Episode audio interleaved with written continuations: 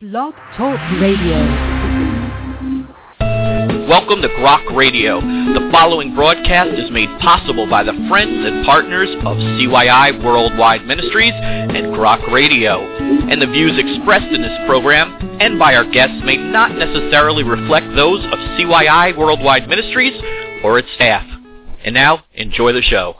You stand on the shore of the ocean watching the tide come in. You sense the call of the sea beckoning to take you in further. You step forward little by little not knowing what to expect, but expecting more. You keep going as the ocean calls, calls you to enter in to deeper waters.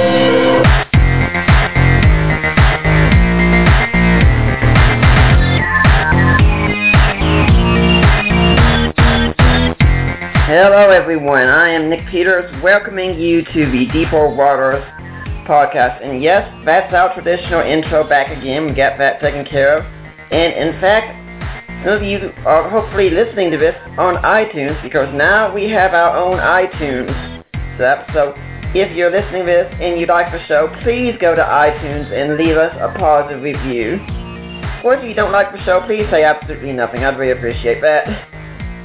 But, uh, We've got a great guest up today for you. In fact, I like to point out that uh, amusingly, this is one of the only one of only two guests in the world who, they're in the studio, I can say to them, "Welcome to the show, Dad." Thanks, son. Good to be with you. Mm-hmm. And if you don't recognize the voice, I am speaking about Mike Licona, who, as of nearly four years ago now, I can say is my dad since Boy, can you imagine that Allie's put up with me for four years so far? well, she enjoys being married to you, for sure. Yep, and, and she hasn't killed me yet. yeah, well, looking forward to this day, Nick. Okay. Well, let's uh, look at what your bio says about you as well here. You are the Associate Professor professor of theology at Houston Baptist University and president of Risen Jesus. You have a PhD in New Testament studies from the University of Pretoria, which you earned distinction the highest mark. And you an interview by Lee Strobel in his book The Case for Real Jesus and appeared in his video The Case for Christ. You're also the author of numerous books including The Resurrection of Jesus, A New Historiographical Approach, Paul Meets Muhammad, and co-author of Gary Habermas's award-winning book The Case for Resurrection of Jesus co-editor of William Dembski of Evidence for God, 50 Arguments for Faith from the Bible, History, Philosophy, and Science. You're also a member of the Society of Biblical Literature, the Institute for Biblical Research, and the Evangelical Philosophical Society. And you've spoken to more than 60 university campuses and appeared on dozens of radio and television programs. And for anyone who wants more, they just need to visit risenjesus.com. So that's your your bio there, but what if someone just doesn't really know you personally yet? What can you tell us about yourself? Well, um, I turned 53 yesterday, and I was uh, became a Christian at the age of 10. Grew up in Baltimore, and um, didn't grow too much spiritually as a teenager. I went to a Christian university, Liberty University, where I was a music major, and um, just developed a real love for God at that point, and and wanted to go deeper in my Christian faith, and uh, I ended up uh, just really being drawn to reading the New Testament in its original language, Greek. So I, I took uh, an elective, used one of my electives my last semester of college, and uh, took a first semester of Greek, and I absolutely fell in love with it. So I decided I wanted to go for a master's degree um, and learn as much Greek as I could, uh, master's degree in New Testament. So um, I did I wasn't the sharpest student at that point. Um, my GPA wasn't the greatest. I think it was 2.84. Um, and to get into the Master of Arts in New Testament, I had to have at least a 3.0, and I had to have at least an, a year and a half of Greek, and I was supposed to be a religion major. So there was like three strikes against me, but they were kind. They told me to um, take a year's worth of Greek over the summer after graduating from college, and then if I passed the Greek entrance exam in the fall, they would let me in on probation. So I did. I um, passed the test uh, he told me I had scored higher than anyone in the history of the school in the Greek entrance exam up to that point. I'm sure it's been passed by now. Um, and uh, and then I got A's in all my Greek classes. So I just was passionate about Greek. I, I loved it. I had a learning disability. I have ADD. Um, and so that made it difficult, but I had a real passion for learning, so I really worked hard with this. Um, it was uh, my last semester in grad school in um, the fall of 1985 that I um, started to experience doubts about my Christian faith for the first time, whether it was true. And it was kind of like, uh, how do I know that Christianity is true? I believe I've got this relationship with God. Um, I believe Christianity is true. Um, but Muslims believe Islam is true. Um, Mormons, Jehovah's Witnesses, Buddhists, Hindus, they all, you know, especially if they were raised in that tradition, have a many of them have a very strong conviction that their religious uh, tradition is true.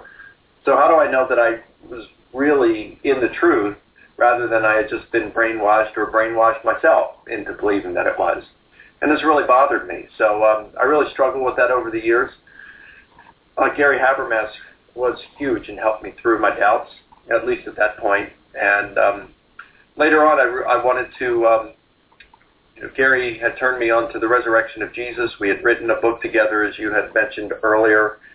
Um, but I still struggled with my doubts years into it. So around the age of, I guess it was uh, 41, 42, um, I uh, enrolled in a PhD program, something I thought I'd never do. Um, had no desire to do it beforehand. But I really wanted to investigate the resurrection of Jesus from a historical perspective, like as though it hadn't been done before. It, it hadn't been done to that kind of extent before historically, using the, the tools that professional historians would use. So um, I engaged in that, and I was just obsessed with it. I realized I had my own bias, and um, I, I wanted to be able to solve my doubts. So um, my dissertation ended up being three and a half to four times longer than the average dissertation. Um, so yeah, I worked real hard at this and uh, uh, finished up in uh, 2008. Uh, so um, yeah, that's kind of the journey on that. Now, your dissertation also, that is in fact what your book is, isn't it? That's correct. Uh, my large book on the resurrection, published by IVP Academic in 2010, is just a slightly revised version of my dissertation, and uh, but I wrote it in such a way as to be quite readable even for the layperson. Now, I uh, think it's important to point this out because a lot of Christians, I mean, might have got the wrong idea of reading your book, as if to say that you were assuming a Christian worldview much of the time when you were actually in, approaching the question of resurrection as if you were a skeptic yourself and studying it that way. That's correct. I made no assumptions when I, uh, and you can as a historian, and you you can as a theologian, but when you come to the text as a historian, you can't assume that theism is true, that God exists. You cannot assume that the Bible is in, divinely inspired or without error in any sense. You can't make such an assumption. Those are faith statements. Um, and so, um, yeah, I, I wanted to apply the tools of history to see what is it that we could actually prove with a reasonable degree of certainty. In historical investigation, there is no absolute certainty uh, because historians cannot get into a time machine, return to the past, and verify their conclusions. So we have to apply strictly controlled historical method, and I wanted to see what is it exactly that we could prove with a reasonable degree of certainty using the tools of a historian?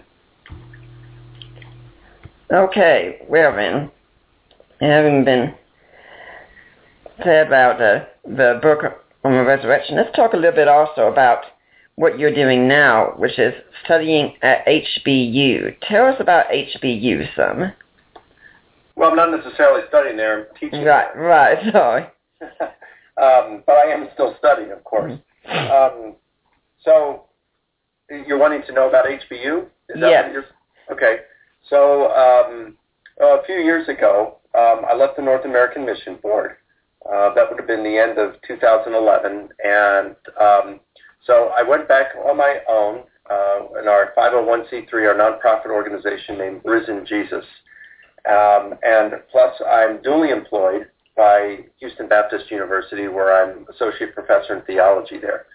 Um, HBU is just a wonderful university. Uh, Robert Sloan, Dr. Robert Sloan, the former president of Baylor, when he left Baylor, uh, HBU hired him. And um, so he's been president there for, I, I don't I guess 2005, 2006, he's been president there. It's an NCAA Division One school, um, small school, about 3,000 students. Um, it's wonderful. I mean, it's uh, it's serious. It's a seriously Christian school, and it's a seriously academic school, especially in its graduate programs. And um, Dr. Sloan really wants to make the flagship of the university the School of Christian Thought.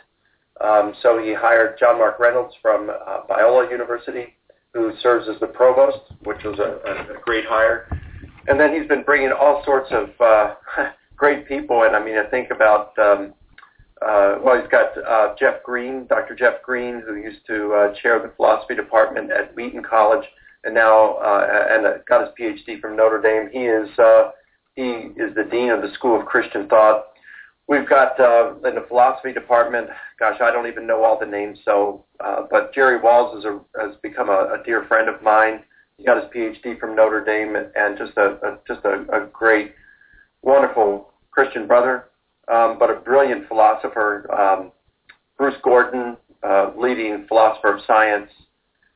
Um, William Lane Craig. Uh, I mean, what can you say about him? I mean, he's he's just phenomenal. He's, he's the best Christian debater that's existed in the history of the, of the church.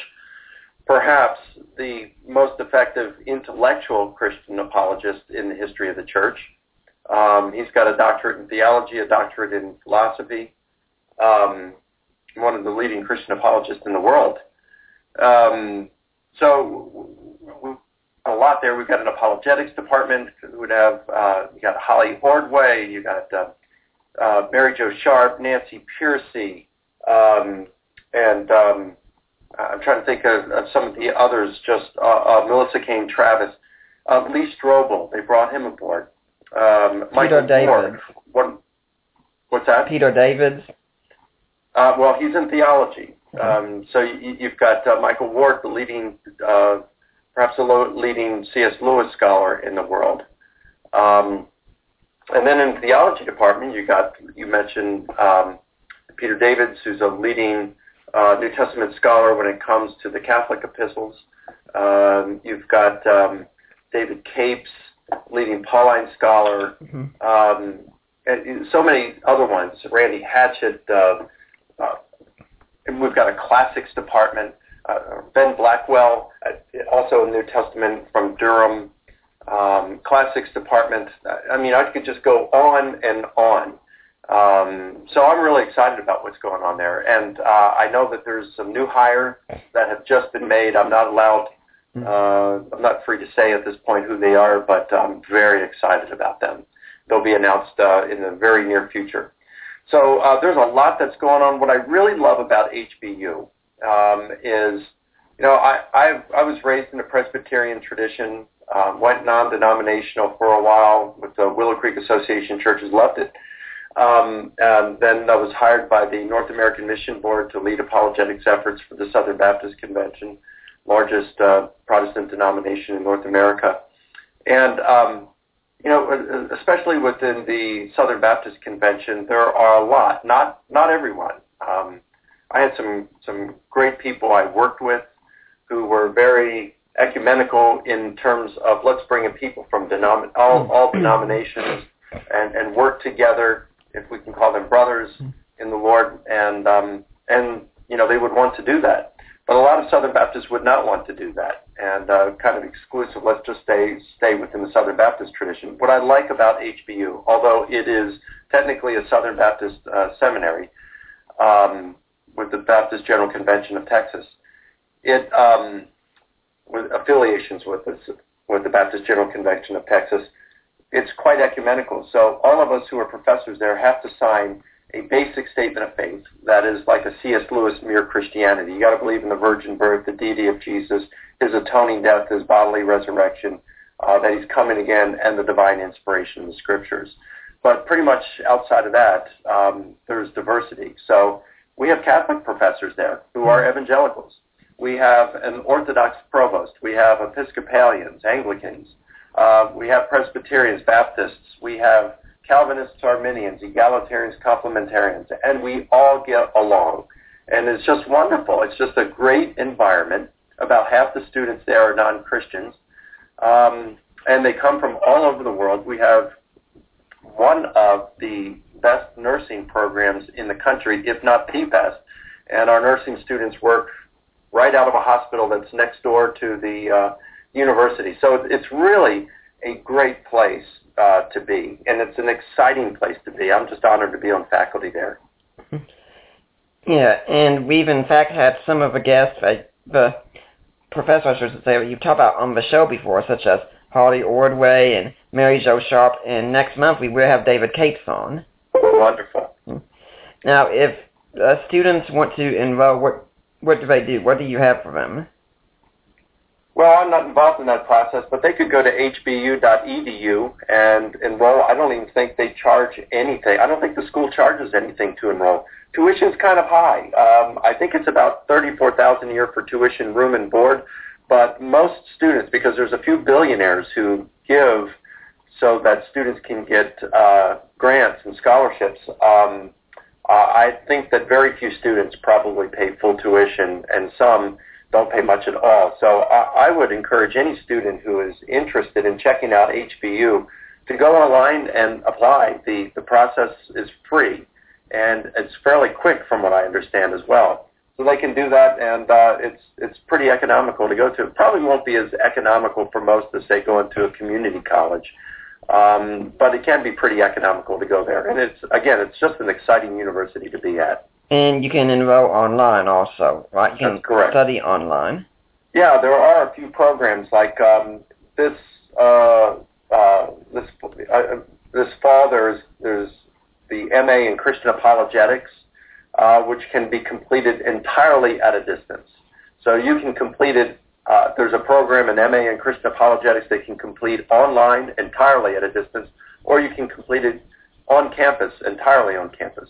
Mhm. Uh, next fall, they're looking to launch an MA in Christian philosophy that can be completed entirely, or uh, philosophical apologetics that can be completed entirely at a distance. Right now, they have an MA in philosophy that you can do completely on campus, and they're looking at introducing some PhD programs Mhm. in theology, in philosophy, and in apologetics in the coming years. Yeah. Now, when you mentioned something about him being an NCAA Division One school, I'm guessing that was sports related, right? That's correct. No So, wonder I uh, didn't understand it. Yeah, it's uh, it's like Division One A or something. So it's not where the big guys are, like the uh, you know the Notre Dames or the Alabama, LSU, people like that. Um, it's like one division beneath that. But they're building a stadium right now. It's just it's pretty exciting. They have a, a new football team. This uh, 2014 season will be the first season that counts where they're playing in NCAA D1. Mhm. It's just really exciting to see what's going on there. So um, it's a fun school. Now let's also talk a little bit about what you talked about with uh, how you had a low GPA, some because I think a lot of people look at you and think that you're this brilliant academic and such. When really, that's not your bent at all, is it? no. Um, as I mentioned, I have ADD. Mm. Um, I also, um, you know, I didn't have good grades in school. Um, I must not have scored too high on my SAT because my first semester in college I had to take English 100, which is like 12th grade Mm. English. Uh, as I mentioned, I, my, my GPA wasn't that good. I have an average IQ. Uh, my dad told me what the number is, and um, I'm not going to share it, but it, it's a, it's just completely average. hmm Um, so no, I'm not the sharpest tool in the shed. Um, I've had to work very, very hard. So there are a lot of people out there that are smarter than I am, but I have a passion and I and I have a decent work ethic. So um, if I've been able to accomplish anything, whatever I've been able to accomplish, it's because I work hard. I'm passionate about it, and I, I don't mean this tritely, but um, um, God has just opened up certain doors. Um, I just think uh, it's like my life verse comes from Paul's letter to the church at Corinth, where he says, uh, "God's chosen the foolish things in this world to uh, confound the wise, the weak to, to confound the strong." So uh, that's certainly the case with me. Yeah, Allie and I like to use that verse also, since both of us are technically disabled, but we are kind of people that the world rejects just as much. Yeah. Yep, but you know, God seems to to, Mm. to like to use those of us who aren't the sharpest in the shed. Um, you know, what did he do in the first century?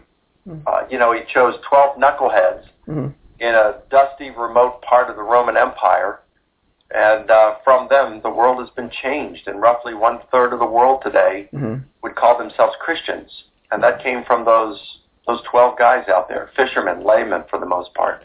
And, and with you talk about the uh, educational backgrounds and such, something you and I talk about is that in many ways we're quite different because you're the one who really just didn't study excel a lot in the schoolwork and such. And then for me, I was one who I went to school and just went straight through everything, got A's, B's, pretty much down the line, and then went home and played video games all day long. and Yeah. But- yeah, never had to open my books too much or anything like that. Even if I was Auburn, I got elected most studious in my class. Well, it kind of makes sense, except I don't study. Yeah, your kind make me sick, Nick. Yeah, yeah, but here's the important thing I wanted to bring up because as different as we are, here's what we have in common. And you know I have to do this just as much. When it comes to this stud, to this work in apologetics, we both have to study. That's correct. Mhm. Um, and it, it, it's the same thing in athletics, I suppose. Yeah. Um, you know, athletes who make it on a professional level Mhm. are extremely gifted. You have to be. Yep. Um, I mean, work ethic can get you so far. It can get you a long way, Mm. but it's not going to get you. If you don't have talent, it's not going to get you into Major League Baseball or into the NFL. Um, so you've got to have extreme talent to become a professional athlete, but you've got to have an extreme work ethic as well, and both Mhm. have to go together. Yeah, I'm remembering how I think it was Edison's quote us saying, "Genius is one percent inspiration and ninety nine percent perspiration." Yeah, Yeah, that makes thinking sense. when a few months ago, Allie and I had to come and house sit for you all while you were off uh, vacationing somewhere. So I don't remember all the details, but I do remember saying, "Yep, your library is right there. I am seizing the day." yeah. Yeah. And that's only part of it. Of course, you know, most of, a lot of the library now you can get on like Logos or Accordance, uh, Mhm. certain Bible software. So I've got tons of books, not even in this library, but are on my computer. Mhm. And then Kindle. You know, I think I'm going to start using Kindle because I'm just running out of room now. Yeah, I always really think I've got a Kindle now. But I I say everything I was saying because there are so many different people who are listening to the show, and some people are saying, "Look, I'm just not an academic. I want to do this stuff well. I want to be able to succeed, but I'm not an academic." And I say, "Well, neither is Mike, and he succeeds." And then some might say, "Well, geez, I've got a, a natural gifting. Do I really need to work so hard?" And then you could say, well, my son-in-law has a natural gifting, and he ha- says you have to work hard also. So either way, if you're listening out here and you want to succeed in this, you're going to have to work, regardless.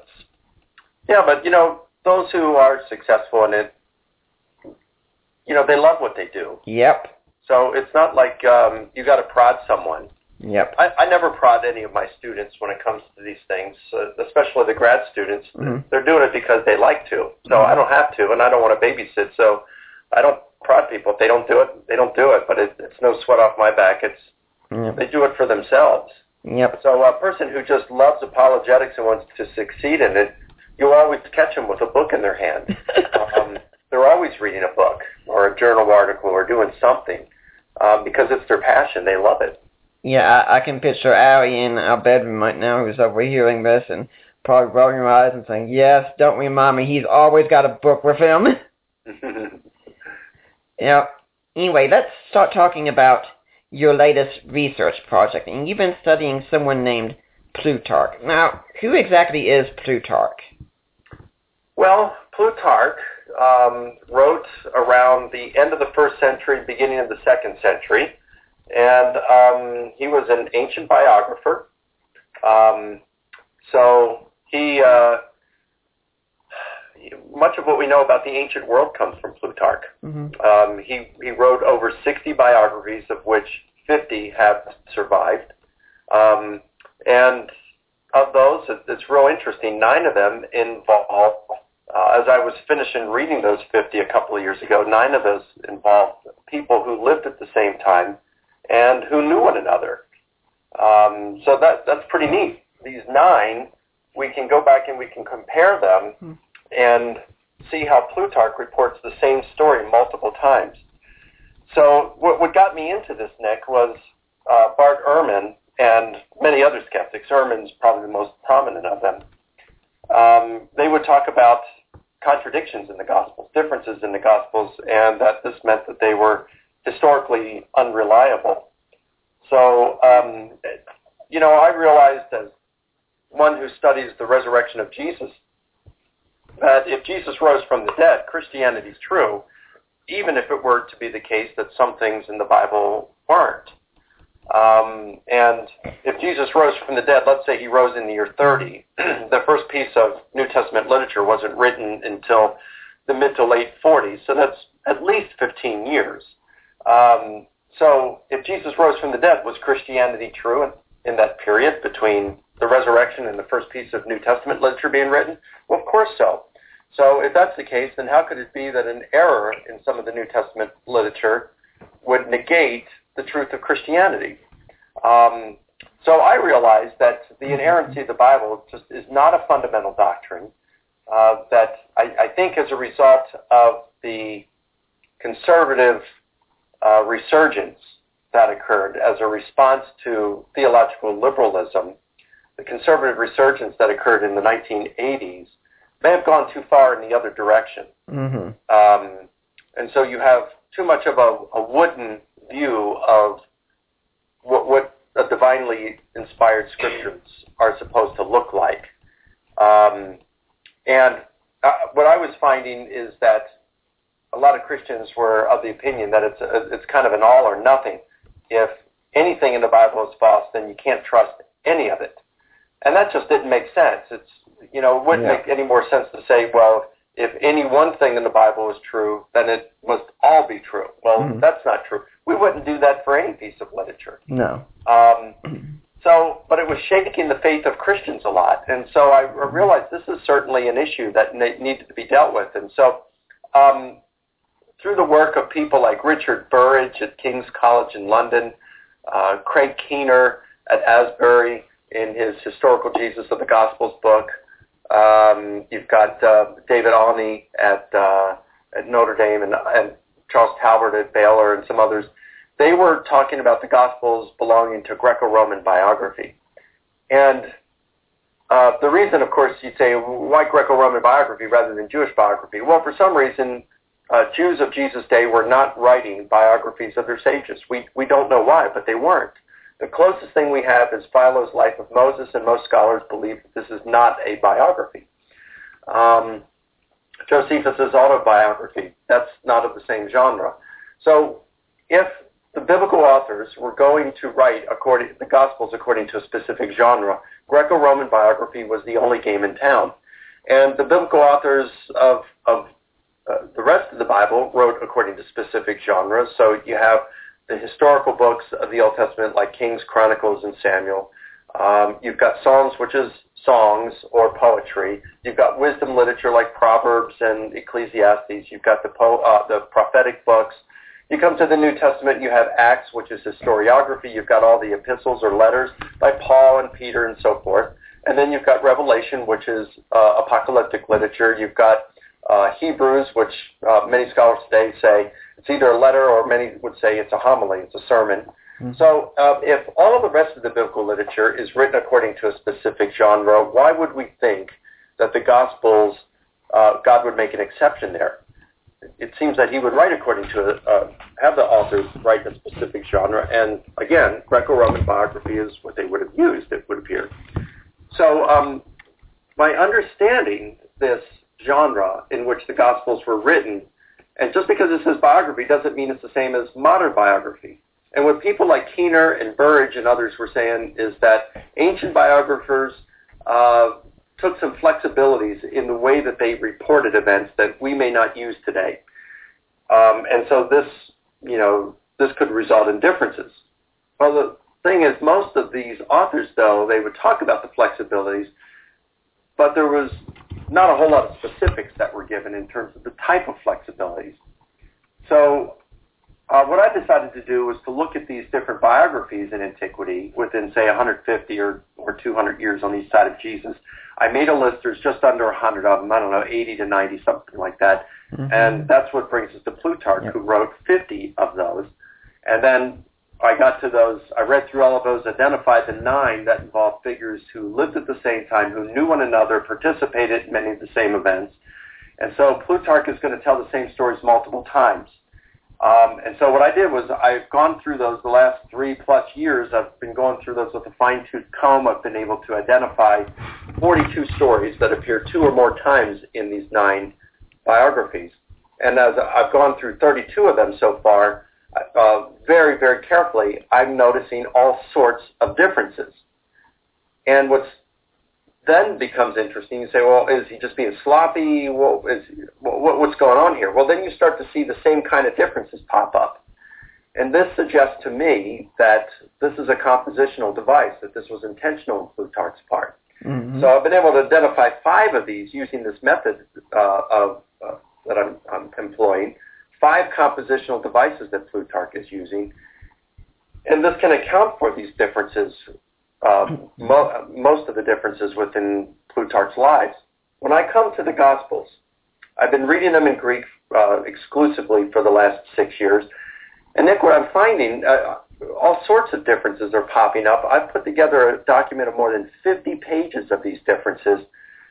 But then what's interesting is now that I'm understanding Plutarch and what he's doing, when I come to the Gospels, I find that they're doing the same kind of things. And so they're employing these same kind of compositional devices that Plutarch did. So that many of the differences, I'm not saying all of them, but many of them, and I would say the biggest ones, um, differences in the Gospels can be accounted for not as contradictions, but as intentional compositional devices that were employed by Matthew, Mark, Luke, and John. Hmm.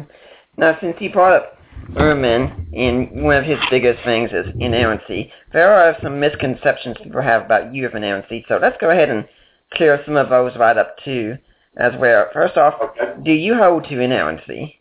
Yes. Okay. And what do you mean by inerrancy? Well, I'm not sure to be honest with you. Um, um, I, I think the Bible is certainly inerrant in all that it teaches or all that it affirms. Mm-hmm. Um, it, as I've studied these compositional devices, I, I think that this can be the, the definite how we define error becomes something of importance. Mm-hmm. I, I think um, I agree with uh, John Walton and Brent Sandy in their book, The Lost World of Scripture, that um, uh, given what we're understanding about oral tradition, especially in, in the, the world of the Old Testament, but also in the world of the New Testament, what we understand about oral tradition, what we're understanding about uh, what I'm coming to understand through Plutarch as compositional devices. I've also been studying Theon, and I can see he, he was a literary instructor from the first century, and several different ways he talks about paraphrasing. Uh, this accounts for a huge number of differences we find in the Gospels. And then you have redaction that's going on as well, uh, editing. Uh, Matthew edits Mark. It, it's clear that he edits Mark on a number of occasions. I could give several examples. Um, John edits material. So when you see this kind of stuff going on, you're saying, well, what actually constitutes an error? And that becomes a little difficult. If we're going to require history to be recorded in a modernist sense, then we're going to have errors in the Bible. Mm-hmm. Um, but if we are uh, being studious, diligent to understand how history was actually written back in those days, what were the rules of their day, I don't think we're going to see so much um, errors mm-hmm. um, as many would identify. Now, the book you were talking about was The Lost World of Scripture. And I think for anyone interested, I did interview Brent Sandy, one of the co-authors of that, back on October 26th of last year. And yes, this is a book that if you are a serious student of the Bible, you have to read this book. Yeah, it's a fantastic book. Mm-hmm. In fact, it's interesting in there that uh, Walton and Sandy said that um, uh, that there are no definitions. Now, again, understand that these two guys embrace the doctrine of biblical inerrancy. They teach at Wheaton College, mm-hmm. where professors are required to hold to the inerrancy of the Bible. Um, and yet they say, and the school has not complained, they even ran the manuscript by the school for approval before it was published, and it was approved. In that book, they say that pretty much the time has come, given our understanding of orality, oral history and, and how and they focus on oral history. Mm. Um, they say, given this, uh, time has come when inerrancy may no longer be an adequate term to describe um, what our, our, our, thoughts about the Bible. We do think it's divinely inspired. Um, uh, you get out of the United States, they don't so much talk about inerrancy. They talk about infallibility or the Bible being, I think uh, someone like an N.T. Wright would say the Bible is authoritative. It's God's authoritative word. Um, so again, the inerrancy thing might be more of um, a move away from liberalism, but maybe too far in the other direction. It just depends how we're going to define inerrancy, I think. Now, you've also been accused of saying that the Gospels have embellishments, such as the soldiers falling back when Jesus says, I am he. So do you think the Gospels have embellishments? Possible. Mm. Um, you know, um, I think, uh, th- did they actually fall back, as John said? Who knows, you know? Um, John's the only one that reports that. That doesn't mean it didn't happen because only one person reported it. Mm. Um, you, you know, Nick, uh, I've as I said, the last six years I've been reading through the Gospels exclusively in Greek. I've spent most of my time in the Synoptic Gospels, Matthew, Mark, and Luke. Um, still spending time, more time in Luke. Um, but I started going through John again recently, and John reads so differently than the Synoptics. Um, it's hard to know what's going on. And, uh, you know, you brought a quote to my attention, I think it was last week, uh, mm-hmm. from N.T. Wright, where he says, uh, you know, um, uh, it, reading the Gospel of John is is, is kind of like uh, uh, the relationship with John is like the relationship with his wife, with Tom Wright's wife. Uh, he loves her, but he doesn't understand her. And I think most Johannine scholars would uh, would say something similar to that. Mm-hmm. There is um, a, di- a division, um, a, a section, I should say, of the Society of Biblical Literature called uh, John in History. And, um, and so and my doctoral supervisor, Jan van der Watt, was a, uh, is a Johannine scholar. Uh, you know, he freely admits it's just difficult to know at times what John is doing. John is certainly adapting the text. Even F. F. Bruce, um, in his commentary on John, the Gospel of John and John's epistles, uh, says that John adapts the material significantly. Um, Craig Keener, uh, who has written one of the, the best commentaries on the Gospel of John ever, especially when considering the historical aspects, says that all Johannine scholars admit that John has adapted the material. So um, it is kind of hard to know what John is doing at times. That's not to say that John is lying. That's not to say that um, John is off message from what the synoptics. I think John is presenting the same message as the synoptic gospels are presenting. He's just doing it in, in a, a very, very clear terms. He is he is making it, trying to make crystal clear. I think after decades of reflection on the teachings of Jesus, and he he would have been one of Jesus' closest disciples. So, did did John uh, did these people actually fall back the guards when they said, uh, Jesus says, who do you seek? And they say, Jesus of Nazareth. And he says, ego eimi, in Greek for I am he, uh, which seems to be an allusion to uh, God at the um, burning bush in Exodus, ego eimi, I am. I am that I am. Is Jesus, like, John seems to be portraying Jesus as claiming to be God there, and then they all fall back to the ground. Did they do that? Uh, perhaps you know, um, Middle Eastern culture, um, even today, are very, very expressive. Um, mm-hmm. So much so that, you know, those of us in Western culture think it's just kind of crazy. But that's just their culture. You know, tearing clothes and the high priest tearing clothes and charging Jesus of blasphemy. Why do you have to tear your clothes? and all this stuff. Um, you know, could they, if Jesus had claimed to be God there, could they, out of such a response, just fall fell back to the ground uh, as overacting, over response there, perhaps?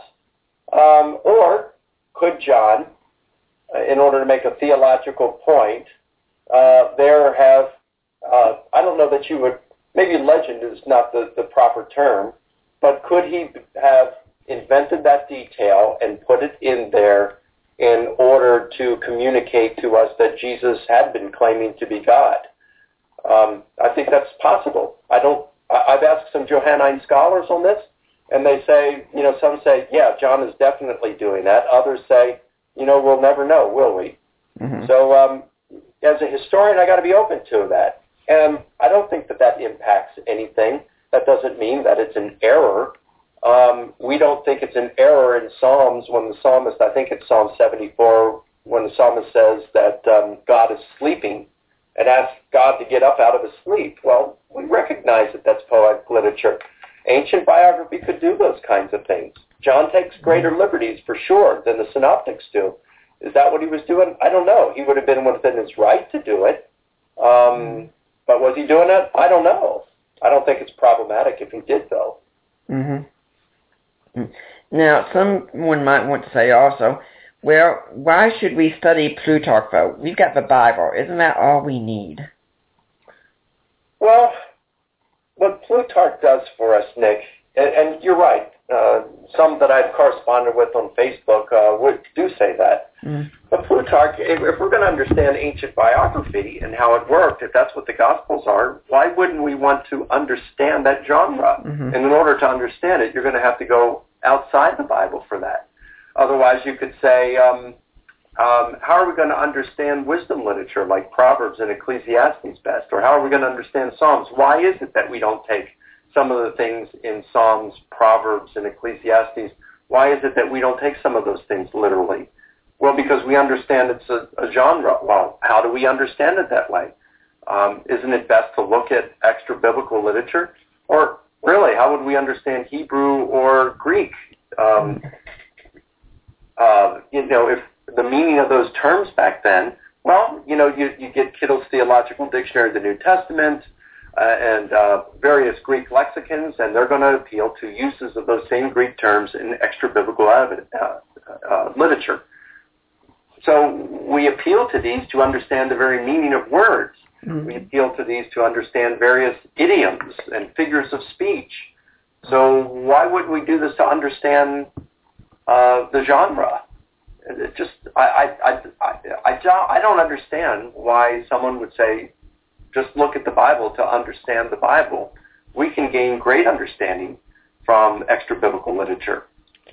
I actually think it's a, a kind of laziness that's been built into our modern American mindset that if we go beyond the text where we're no longer really relying on the Holy Spirit, and I'm thinking the Holy Spirit also expects you to do your own work too. Well, yeah, and Paul was familiar with extra biblical evidence. You know, he quotes it at the Areopagus in Acts 17. He quotes it uh, throughout uh, various letters at times. hmm Um, you know, I, I don't see why there's a problem with it. Mhm. Um, now, that doesn't mean that we um, look at those extra biblical writings as though they're divinely inspired. No, Right. it doesn't mean that everything those extra biblical writings say are true. Of course Right. not.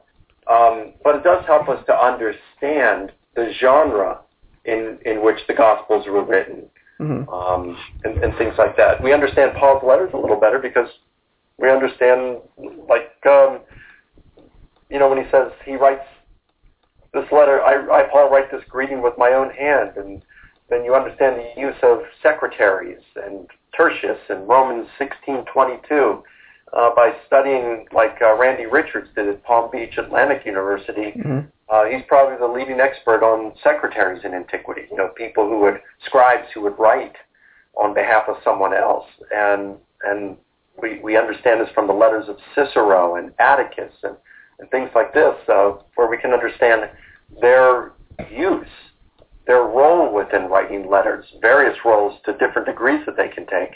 hmm So extra biblical literature can be good. And yeah, perhaps in some cases it is a matter of laziness on the part of the other person to say the Bible only, not going to study anything else. Of course, they'll study commentaries, I guess, so that um, that would eliminate that.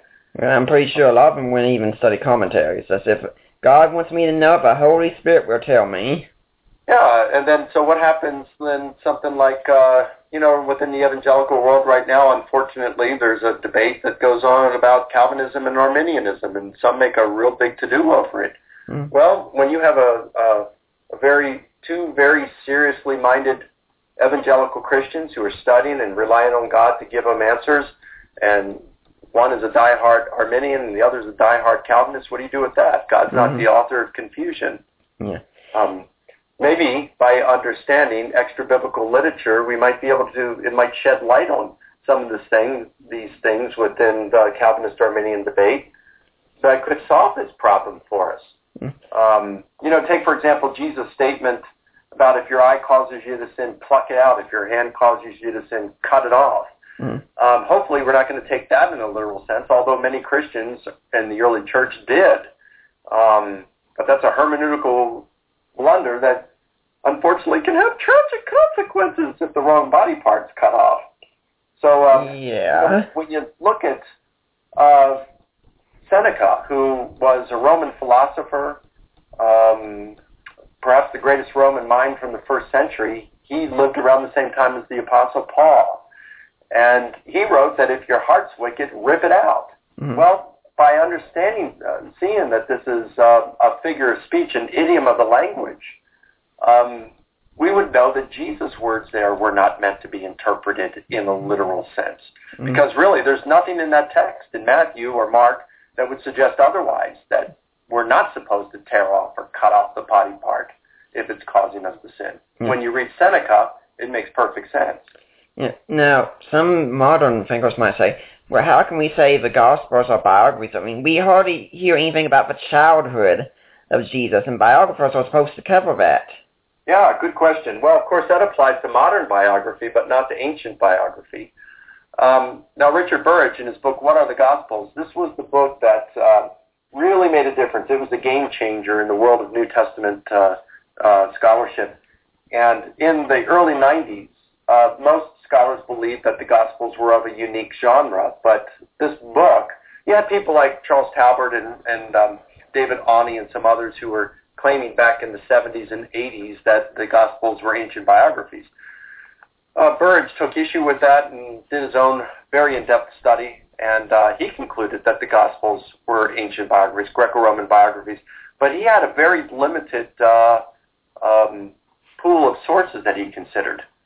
Um, so uh, I lost my train of thought, Nick. Um, Childhood.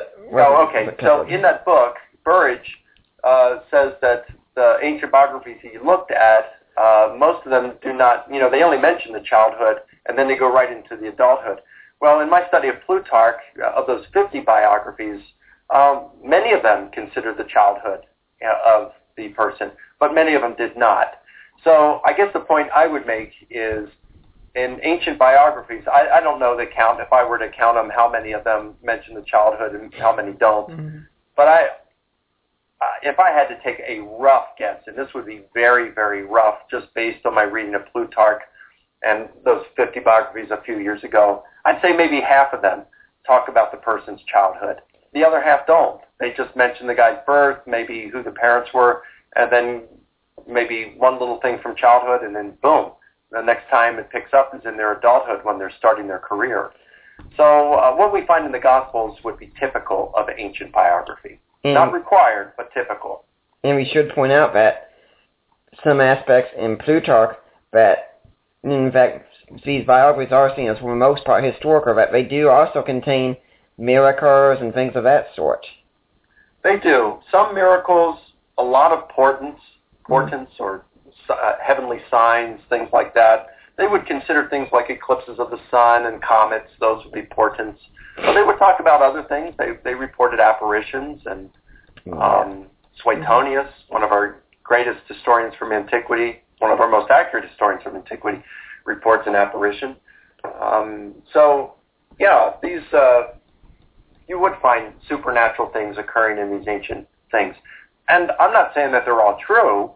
Uh, some of them I would think would be invented. Some could be literary devices. Some could be just invented and put in there. Some could be legend that accrued in the account over years and were later included by Plutarch or others. Um, you know, any that's kind of possible. This thing that the supernatural doesn't exist, that's a modernist conception. And in fact, you know, that era is, uh, is passing away. Um, and people today, even scholars, are warming to the idea of the supernatural. The epistemological ice age of modernity is coming to an end. Mm-hmm. Spring's in the air. Um, so, uh, um, you know, most people today believe that there's a supernatural element to reality. Um, uh, two Jewish researchers, I'm trying to think of their names, um, they did a, a study back in, published in 2007, showing that a majority of um, of, um, of of American scientists are theists. Mm-hmm. Um, they they believe that God acts in our world. Uh, Rodney Stark of Baylor University uh, did a study and found that I think it was 40% of the leading scientists in the U.S. believe that God answers prayer. So um, uh, even people like um, Dale Allison, uh, who teaches at Princeton, who is, has called himself a deist, has called himself a Christian, has called himself an agnostic. Um, he he uh, claims to have seen an apparition of the dead. So um, I don't think we're so much against the supernatural as we were maybe 10, 20 years ago any longer.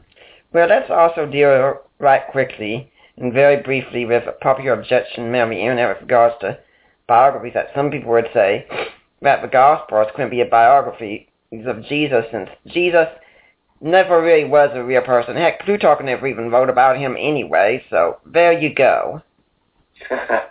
well, I mean, they, can claim what, what they want. Some are going to say it. Some are going to deny the Holocaust today. There are a handful of historians in our world, professional historians, who say the Holocaust never existed.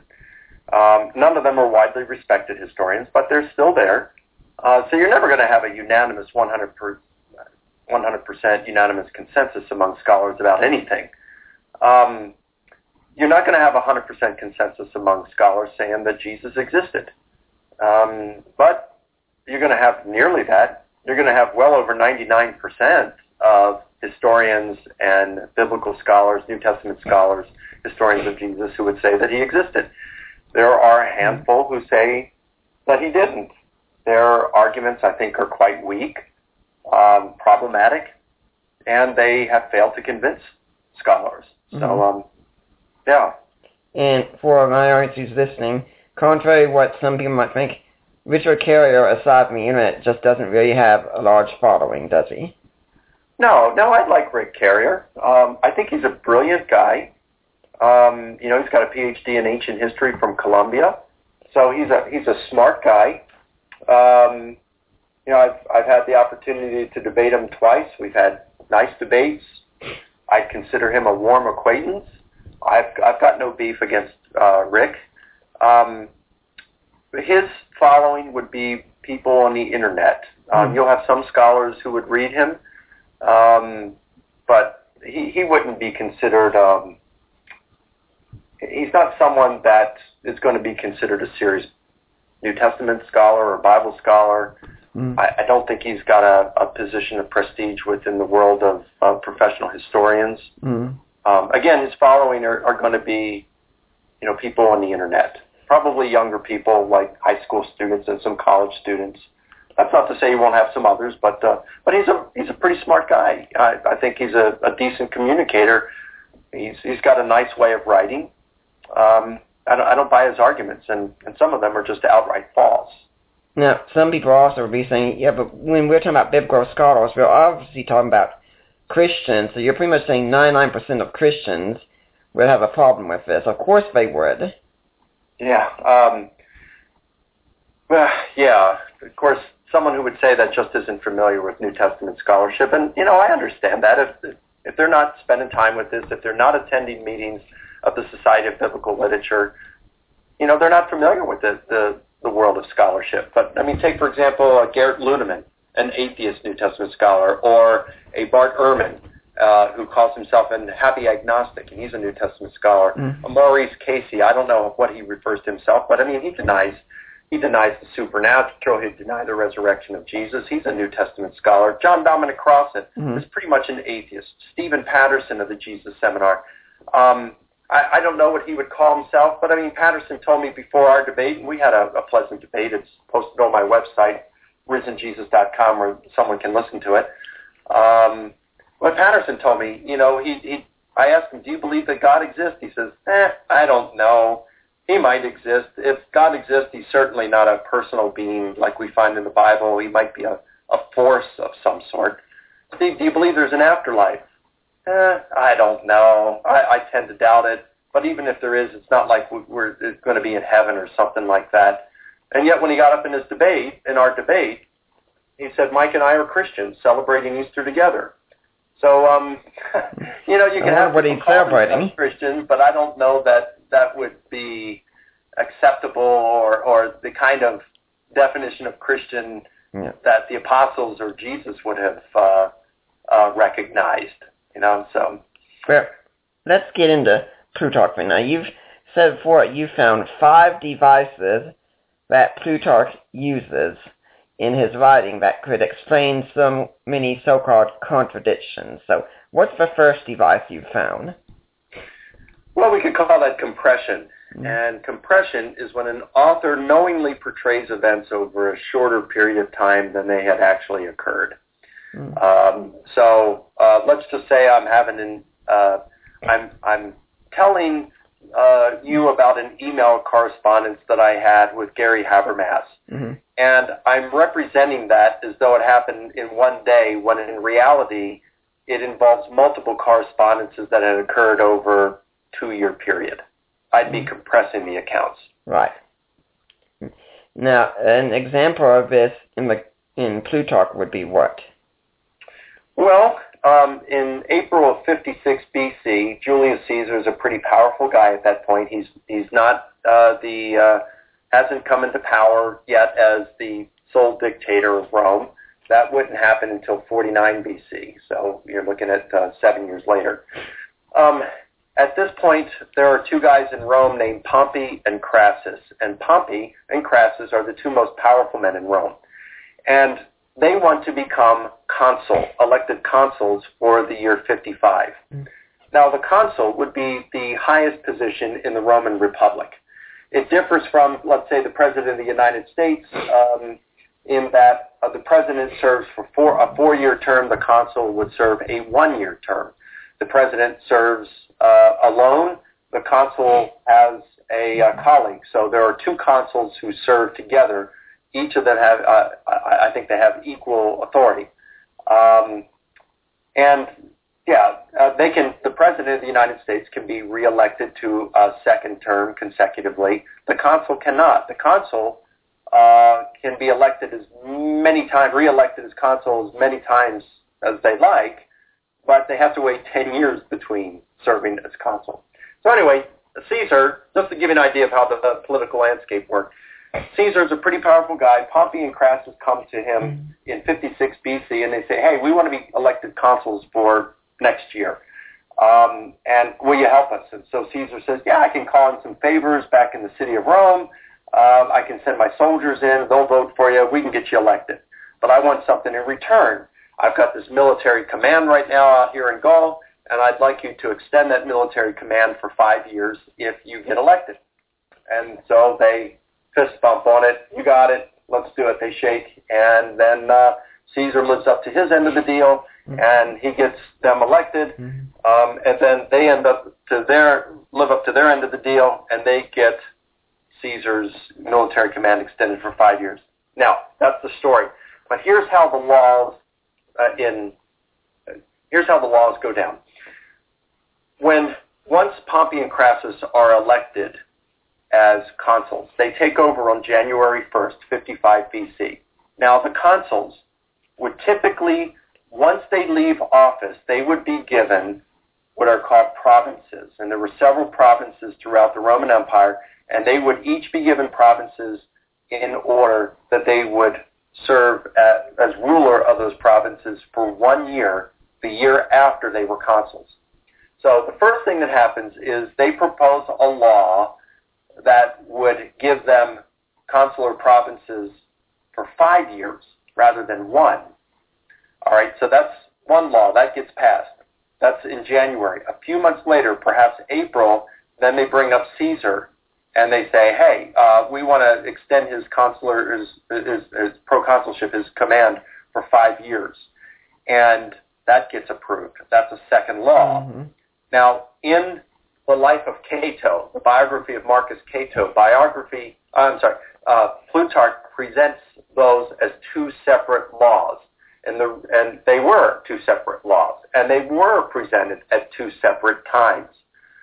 Um, and so it's accurately reported this way in Plutarch's life of Cato. But in Plutarch's life of Pompey and life of Crassus, this is presented as a single law, a single measure in which both, uh, a single occasion in which both measures are passed. So what Plutarch does is he compresses the two events into one. He doesn't need to do two separate ones. The reason he does the two separate ones in the life of Cato is because Cato objected to both of these measures. And in one case, he was hauled off to prison because his objection was so strenuous. Um, but and this is important because you, for Cato, because it illustrates his character as one unswerving in terms of his commitment to Rome and, and his integrity. But this isn't the purpose in the life of Pompey and, and the life of Crassus. So um, he compresses the stories for purposes of economy. So that's compression in Plutarch. I could give you several other examples, but, but that's, that's just one of them. Well, before we move on to the Gospels, I'd like to remind everyone that you're listening to the Deeper Waters podcast. I am Nick Peters, your host.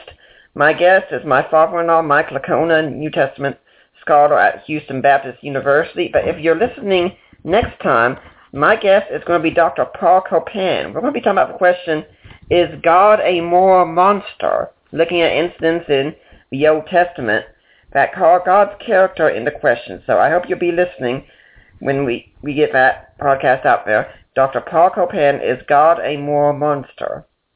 Now, when we come to the Gospels of compression, the scene that pops in my mind immediately is Luke 24 contrasted with Acts 1. Uh, so that would be the resurrection appearances. Yeah, where Yeah. in Acts 1 it says that he stayed there for 40 days with many convincing proofs, and then in Luke 24 it looks like it all happens in one day. That's correct. That is uh, a very clear example of compression in the Gospels. And, and of interest is this is one of the the examples that skeptics like Ehrman appeal to to say we've got a clear contradiction in the Mhm. Gospels. And yet, um, you're right. When it when you look at Acts chapter one, uh, Luke says that Jesus appeared to his disciples over a period of 40 days. But when you look at Luke 24, written by the same author, um, Luke Mhm. portrays the resurrection, all of the appearances, and the ascension that's occurring on Easter. Mm-hmm. So Luke is clearly compressing the accounts here. How do we know? You know, is it a contradiction? No. I mean, we we find uh, is it possible that it's a contradiction? Well, it's possible. But when we see compression occurring so often in Plutarch, when we see it also occurring throughout the other Gospels, um, when we see that the same author who writes Mhm. Acts chapter 1 also wrote Acts 24, um, and compression was a common literary device uh, to insist that this is a contradiction um, is, really, I, I, I think, desperate on the part of the skeptic. Yeah, uh, you meant Luke 24 instead of Acts 24, right? Oh, Luke 24. Mm. Um, Yeah. So, uh, I, I mean, Luke is, and so they talk about, you know, where where did the appearances occur? Were the first appearances in Jerusalem, as uh, Luke says, or was it in Galilee, like Matthew says, and, and you know, Mark implies? Well, it, it, I, I think it was probably Galilee, but because Luke is compressing the story, um, and everything is going on in Jerusalem or in the surrounding area, Mm. then it, it, it's it, it has to happen. The first Yeah. appearances have to occur in Jerusalem because it's all happening on Easter. Why does he do this? Don't know. Luke has the longest gospel, And uh, the Gospels or biographies were typically confined to a single scroll, which is no, no more than 25,000 words. Luke has 24,000 and some Greek words. So, um, so he's, he's coming up on the, the maximum uh, length. So he might be doing it for to be brief, mm-hmm. or he may do it to make a point that you know Jerusalem is the center for the church at that point. Mm-hmm. Um, we, he might be doing it for dramatic purposes. I, we don't know why he did it. He doesn't tell us, but it, it would appear that he is employing compression there. Yeah, and we're not telling the skeptic at this point to assume inerrancy, but one thing I think we should encourage the skeptic to do, and anyone to do with any writing, is follow the principle of charity with yeah. interpretation and say, yeah, these two accounts are right next to each other. Let's assume one thing. Luke isn't an idiot, and he knows what he's writing. Right. And you know what, though, I do think that offering charity to the writer is mm-hmm. the right thing to do. But even if one is not inclined to do that, when one has a common literary device called compression at their hands, a common literary device that biographers would use, and it appears that Luke may be using this, why would you insist that it's a contradiction here? It's the same author. Mm-hmm. You know, it's yeah. the same author who's writing a sequel to his gospel. Um, it's kind of like the difference of the appearance to Paul in the book of Acts, Acts 9, 22 and 26. Yeah. There are differences in these. These differences, I think, for the most part, can be harmonized. Um, I deal with this at length in my large volume on the resurrection of Jesus. Mm-hmm. Um, but but even if you know you can't harmonize all of these, you've got to extend charity because it's the same author in the same book, no less. Uh, it just seems dubious that this guy would just be doing outright contradictions when it's the same author, same book. And I think the same could be said with Luke when he's writing his uh, his companion sequel to his gospel with the book of Acts. I don't see this as a contradiction. I see it as a compositional device called compression. Now let's go with another device. here. What's the next one you'd like to cover? Well, we could look at displacement. And mm-hmm. displacement is when an author knowingly removes an event from its original context and transplants it in another. Um, let's let's let's go back to Plutarch. Yeah. And um, there's an event that occurs. We don't know the exact dating of it, but um, it would actually it would have to be after 49 BC. So sometime between 49 and 44 when Caesar was assassinated. And Caesar is sitting on his throne, and um, at this point, a bunch of the Roman politicians, the consuls, the praetors, the senators, they are approaching Caesar in a procession in order to honor him. Well, it would be typical within the Roman Republic for Caesar to stand and respect, uh, return the respect to them. But Caesar wants to be the monarch. He wants to be the king of Rome. He wants to be made the sole ruler of Rome, the dictator. So um, he refuses to stand for these guys to give them mutual respect. And as a result, this is considered an insult to those Roman politicians, and many of the people uh, are feel sorry for the politicians, so they leave as a result. And the politicians, of course, are um, uh, insulted. So Caesar realizes his gaffe um, and so he pulls the toga back from his neck and invites anyone who wishes to strike him to kill him. So that's this one event. Well, in February of 44 BC, or one month prior to Caesar's assassination, he is seated at the Lupercalia festival. And at this festival, Antony, who we know as Antony and Cleopatra, uh, Antony uh, was serving as co-consul with Caesar that year, and Antony probably in something that was already scripted between him and Caesar, came up to Caesar and offered a diadem and attempted to put it on Caesar's head. This would be symbolic that Caesar should be made king. Mm-hmm. Well, there's some applause from the people when he does this. So Caesar, not satisfied with this, he kind of pushes it away because it, it wouldn't look good if only a few people applauded and he accepted the diadem. So he pushes it away to see what the crowd's response would be. And there's hearty applause. Well, then Antony says, let's try this again. So he goes to put it on uh, Caesar's head, and there's weak applause. And so Caesar pushes it away, and there's hearty applause. They try it like again, and same effect. Well, Caesar gets upset at that, and he storms out of the festival. Well, that's how it is reported um, uh, in, in the life of Caesar, because both of these events happen in Caesar.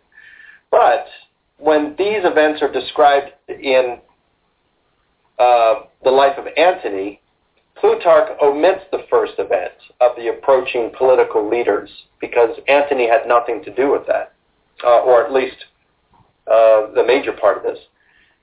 So Plutarch omits that, and then he dislocates Caesar's baring of his neck. Plutarch seems to like that part of the story. It's something that actually occurred, but, but Plutarch dislocates that from that part, and he transplants it at the later uh, Lupercalia festival, so that when Caesar rejects the diadem and there's great applause, that, Plutarch says, is when Caesar bared his neck and invited anyone who wished to strike and kill him. Now that fits far better within the first context, as we find in the life of Caesar. Mm. But he still kind of likes that in the life of Antony, so that's what he does there, uh, dislocate it and transplant it in a different context. Both events occurred, they just didn't occur, they weren't coupled like that if we had actually been there and viewed it. Now, when we come to the Gospels, would the crucifixion of Jesus and the Gospel of John be an example of it? Yeah, that could be one right there. Now that's one that um, you know some of the ultra conservatives have uh, taken issue with me on, but um, there are there are some challenges here when we look at uh, John's report uh, and contrast it with what we find in the synoptics, Matthew, Mark, and Luke. The synoptics are clear. In fact, Matthew especially is crystal clear that um, Jesus' Last Supper was a Passover meal and then Jesus is arrested that evening and he's crucified the day after the Passover meal. Mm-hmm. When we come to John's Gospel and you start at chapter 13 verses 1 and 2, it's very clear that the the meal, the last meal Jesus is going to have with his disciples is not a Passover meal because it says the Passover had not yet come. Um, so uh, then Jesus celebrates that Last Supper with them. You have the breaking of the bread. Uh, um, you have several of the same stuff that's going on. Uh, he predicts that one of them is going to betray him. Judas uh, leaves the table and goes to betray Jesus. So this is certainly the same thing. And then afterward, just like in the Synoptics, Jesus goes out to the garden, um, and then he's arrested. And the next day, he's crucified. What's interesting is when we look at the Gospel of John, not only was the Last Supper not a Passover meal, in contrast to what Matthew, Mark, and Luke said, but when the Jews, Jewish leaders deliver up Jesus to Pilate, it says they didn't follow him into the praetorium so that they wouldn't be defiled and could eat the Passover that evening. Mm-hmm. Well, it's important to recognize that according to the book of Exodus, the Passover had to be eaten all before sunrise and anything that was left over had to be burned. So in other words, there were no leftovers when it came to the Passover. Mm-hmm. So it would seem that John has the Passover, or uh, yeah, that John has the Passover on a different day than the Synoptics.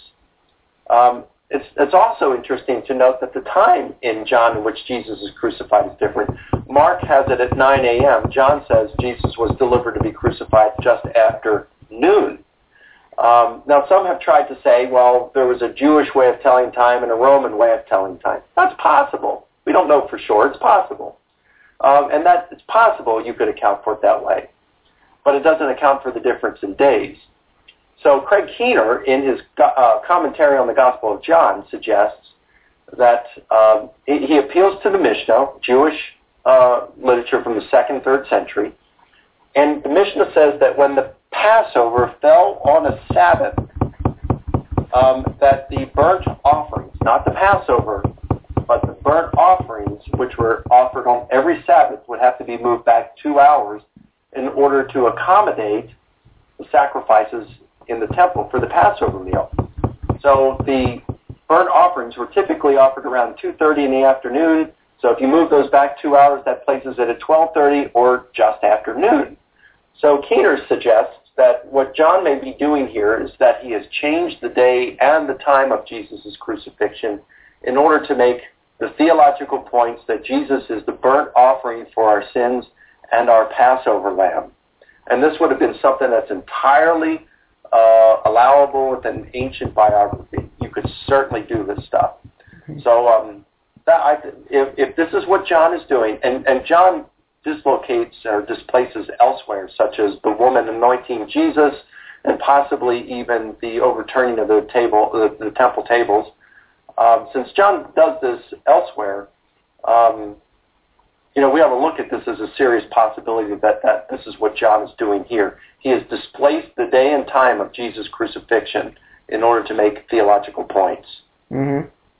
So that's not to say that the crucifixion didn't happen or that Jesus didn't celebrate a, a Last Supper with his disciples. It doesn't change any of that. Okay. Well, let's go to a third one. And what's a third form of a that you find in the Greco-Roman biographies that would help explain contradictions? Well, spotlighting is certainly one. Mm. Um, spotlighting, I find, of all the compositional devices of Plutarch I've been able to see so far, of these five, spotlighting is the most frequent. Um, you know, during a theatrical performance, uh, you can imagine the actors, actresses up on the stage, and then all of a sudden the lights go out and a spotlight will shine on one of the actors. And the others are there, but you don't see them.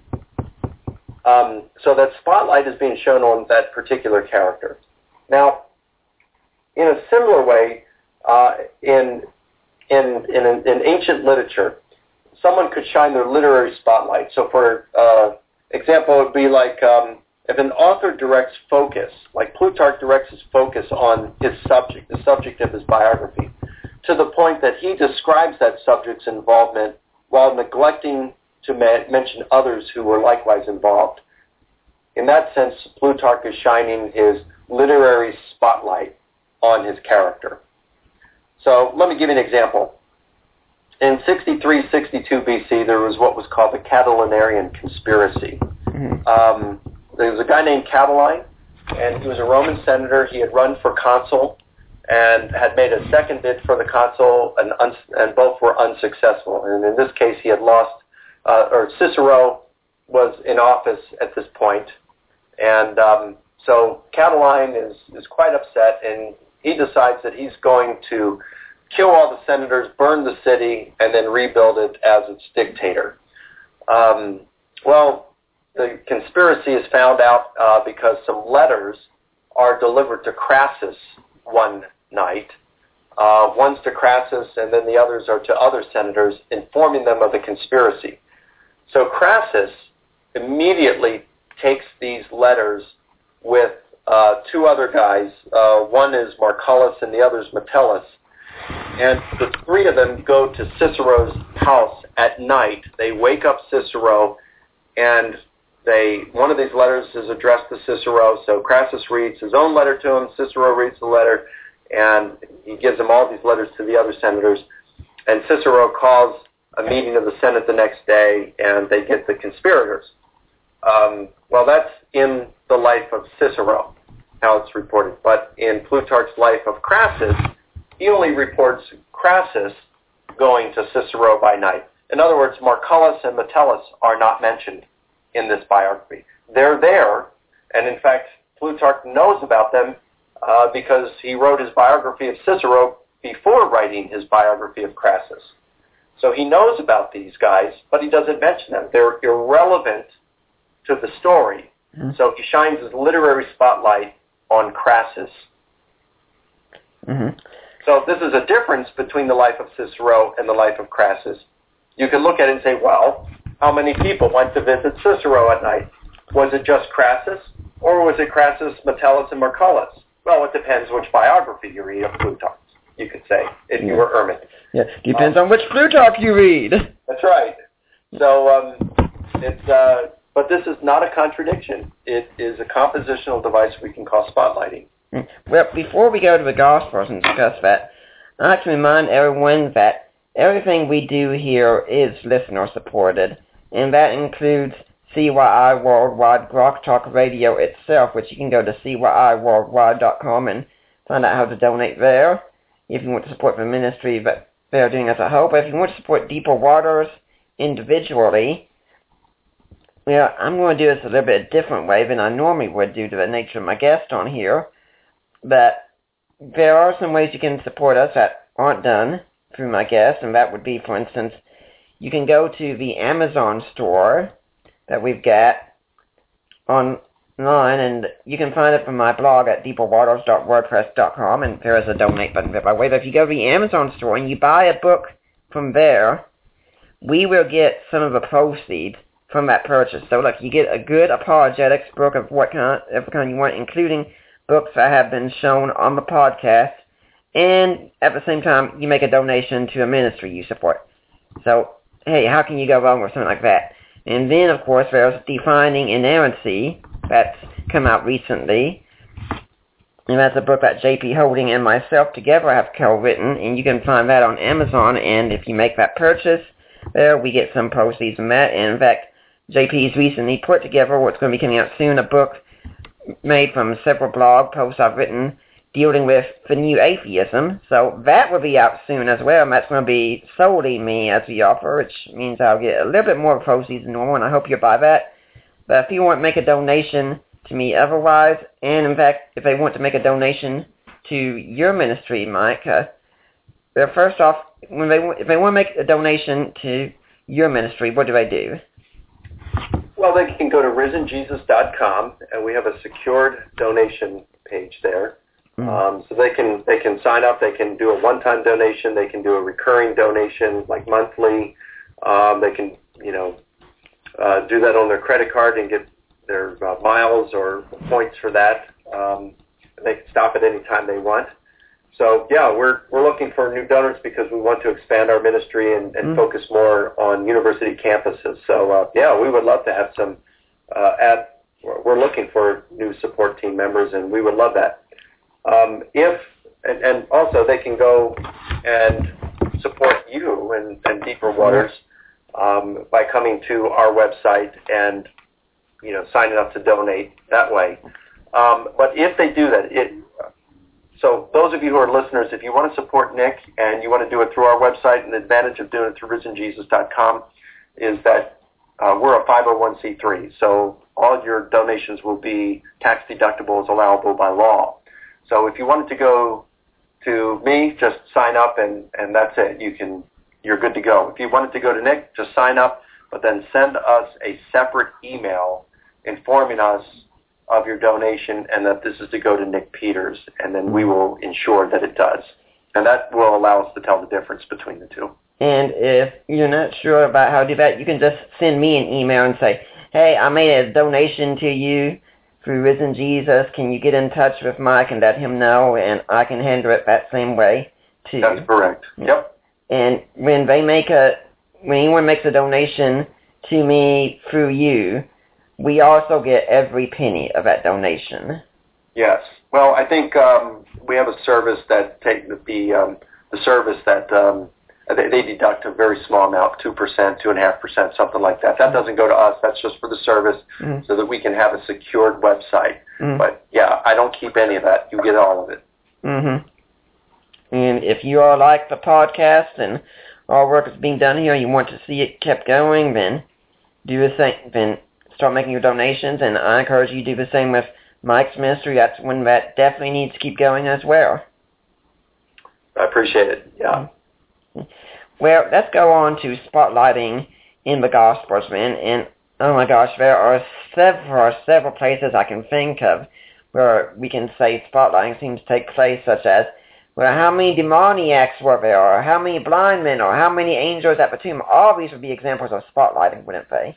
Could could very well be. Mm-hmm. Some seem to be more um, certain that it's spotlighting than others. Mm-hmm. I, I think, uh, for example, um, uh, two of them in the resurrection narratives.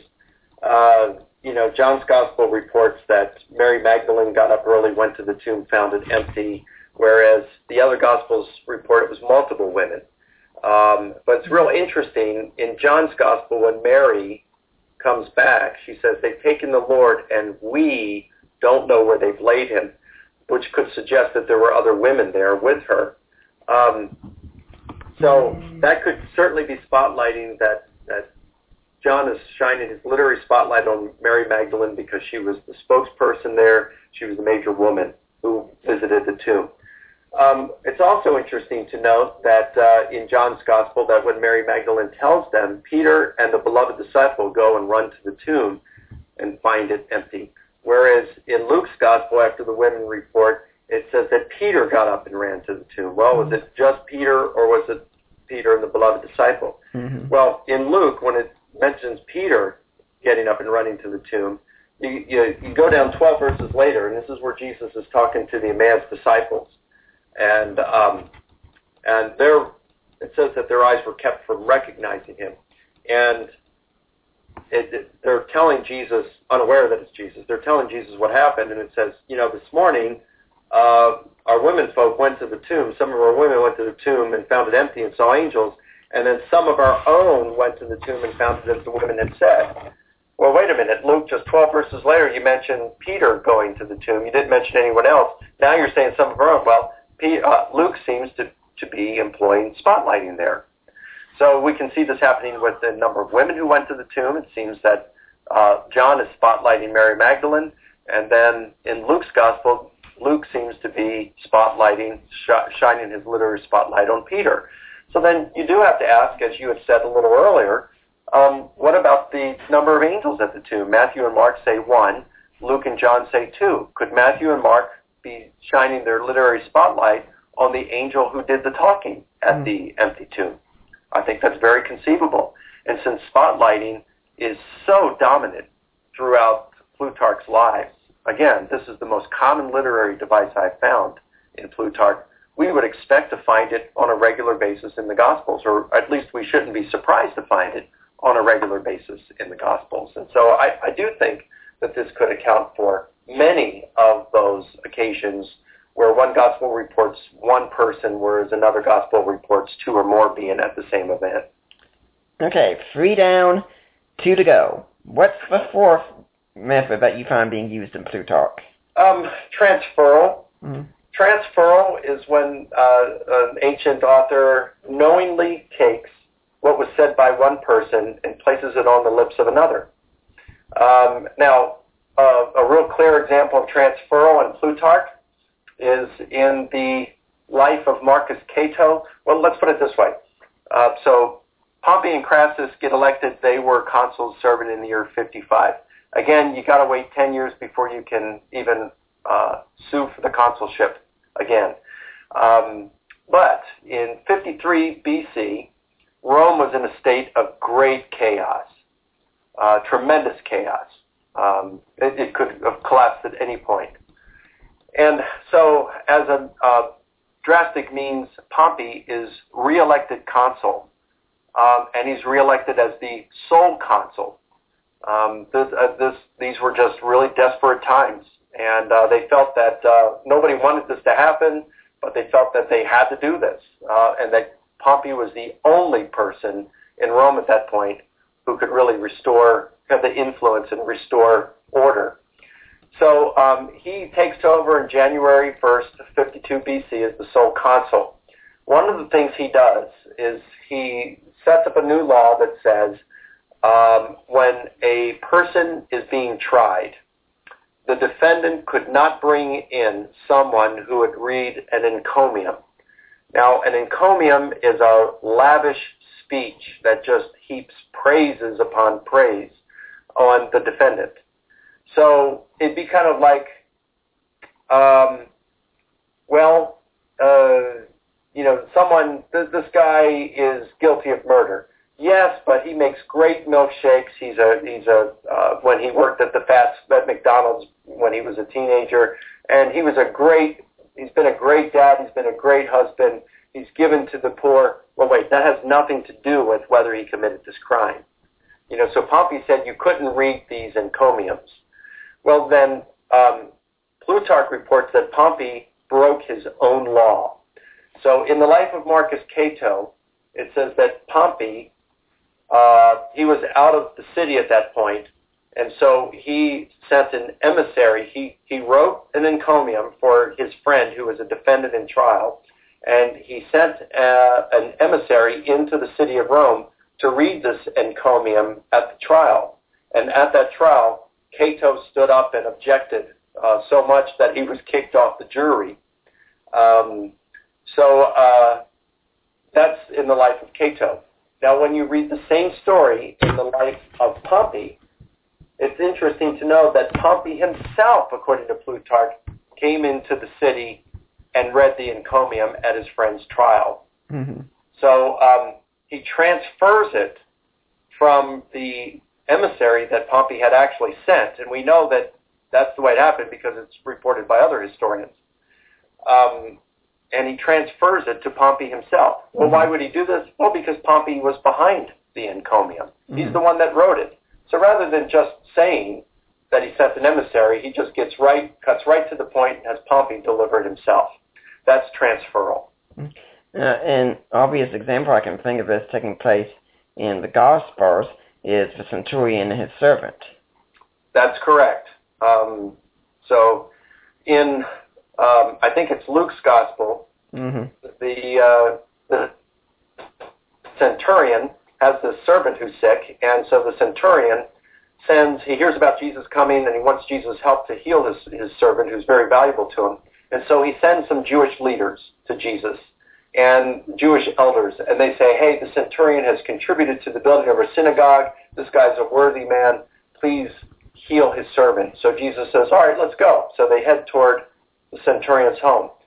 Well, the centurion learns about this, and so he sends some of his friends to meet Jesus and say, okay, the centurion says, no, no, no, no, let, don't come. Thank you for com- you know, doing this for me. But listen, I'm a man of authority. Um, I tell this soldier go, and he goes. I tell this soldier come, and he comes. I tell this servant to do this, and he does that. So uh, I'm a man of authority. I understand this. So look, I'm unworthy for you to come under my roof. Just say the word, and my servant will be healed. So Jesus praises the centurion for his faith, and he heals his servant from a distance. The centurion never even sees Jesus in this case. Now, when you come to the same story in Matthew, Matthew has the centurion go out himself and meet Jesus and say, please come and heal my servant. And Jesus says, let's go. And the centurion says, no, no, no, no. Uh, listen, I am unworthy to have you come under my roof, but I'm a man of authority, yada, yada. Just say the word, and Jesus praises the centurion for his faith and heals his daughter. Or heals, I'm sorry, heals his uh, servant. So we see the same kind of transferal here via substitution Mm-hmm. as we do in Plutarch. This Mhm. is not a contradiction. It's a compositional device. Well, that takes care of four different aspects I've been covered so far. There's one more left. What's the final one? Well, another one is simplification. And uh, simplification is, um, it's, let, us put it this way. Um, Plutarch says in the first chapter of his Life of Alexander the Great that the reason, the, the objective behind ancient biography was to illuminate the character of his subject. Mm-hmm. So Plutarch says, look, you're going to have to overlook the fact that I'm not going to re- uh, report a lot of military, great ex- military exploits. I'll do those if it helps my objective here. My objective is to illuminate the person's character. So I may do an event or re- report an event that might seem insignificant to you compared to a military exploit, but I'm reporting this one instead and, and devoting space to it because it tells us about the character of the person. That's the objective of biography. If you want to hear more about the events, you got to read histories. So um, with that in mind, we come to the Gospels and understand that what ancient Greco-Roman biographers or, people writing Greco-Roman biography, what they're doing is they're trying to illuminate the character of their person Mm-hmm. Uh, their subject. Now, um, let's look at Plutarch real quick. Um, Brutus is one of my favorite characters of the Romans. Dante would disagree with you, I think. What's that? Dante would disagree with you, I think. who was Dante's? Dante wrote Dante's Yeah, Inferno. I know, I know who Com- he was. Who was his favorite character? Well, I don't know who it was, but I do know about in the Tim Circle he had Brutus, Cassius, and Judas being constantly eaten by the devil. Oh, okay, gotcha. Yeah, he wasn't like Brutus then. Um, so, well, Marcus Cato I think is my favorite, but Brutus is right up there. Mm-hmm. Anyway, so um, and these guys did have flaws. They had some serious flaws, but you know, of all those characters, they're they're, they're pretty good. Um, so you, you've got uh, Brutus. He was considered to be a moderate, fair-minded, uh, kind of gentle person uh, by Roman standards, at least you could say. You know, uh, the Romans were kind of brutal people. Um, but by Roman standards, I'd say Brutus was one of the more moderate, kind ones. People did appreciate him. Even his enemies uh, admired him. And he was kind to his enemies for the most part. Um, he was seemed to have been a good husband, was not a womanizer like some of the others, uh, like Antony and Caesar. Um, but he seemed to be a pretty good guy. Well, um, in when the Civil War was going on, and it was pretty much between Caesar and Pompey. Mm-hmm. Um, Pompey is defeated at Pharsalus in August of 48 BC. Shortly after that, Pompey is fleeing to Egypt. He sees this as his last uh, place to go where he might be able to get some safety. Um, when Pompey is out at sea, just offshore of Egypt, he requests permission to come ashore, and so King Ptolemy, the um, brother of Cleopatra, younger brother, he consults with his advisors to say, hey, what should we do here? And, you know, they're talking about this. Well, listen, this guy's being defeated by Caesar. If we take him aboard, Caesar might kill us. Um, if we send him back, they, they might, you know, the Romans might get us for refusing uh, safety for another Roman. So what are we going to do here? So um, uh, uh, one of the advisors um, says, well, let's kill Pompey. And um, so they talk about it. They agree on it. They they invite and they um, betray Pompey and they kill him. Um, well, Caesar comes later on, and because they killed another Roman, he seeks the the people who killed Pompey, and um, he finds some of them and he executes them. Well, King Ptolemy um, he escapes, but he's later captured and executed. But this other guy who was the main advisor, he escapes. In Plutarch's Life of Pompey, at the very end, after reporting Pompey's death, he says that this particular guy was later discovered by Brutus, who subjected him to every sort of torture before killing him. So you have this very sadistic, brutal uh, Brutus in Plutarch's Life of Pompey. It probably did happen this way. Um, What's interesting, though, when you read the life of Brutus by Plutarch, he just says that when Brutus captured this guy, he punished him, and that's all that's said. So why doesn't he mention, like he does in the life of uh, Pompey, that he subjected him to every sort of torture before killing him? Well, because this would complicate uh, Plutarch's portrait of Brutus as a fair-minded, moderate, gentle Roman. And um, he doesn't want to do that. He doesn't want to complicate the portrait. So he's not really lying about it. He's just omitting that information so as not to complicate the portrait. Um, so we, this is kind of what we find. You know, Cicero reports in a letter to Atticus that Brutus at one point um, approved of a loan to Cyprus at an annual interest rate of 48% that crippled the city. Um, this isn't mentioned in Plutarch's Life of Brutus. Why? Because it would complicate the overall portrait of Brutus. So, if we take the entirety of Brutus's adult life, uh, or as a Roman ruler, was he a gentle, moderate, fair-minded Roman? If we take the entirety, we'd say yes. Mm-hmm. But did he have some serious flaws and hiccups that betrayed that character? Yes. But Plutarch doesn't want to complicate that. He wants so he simplifies it by omitting certain details. That's what simplification is.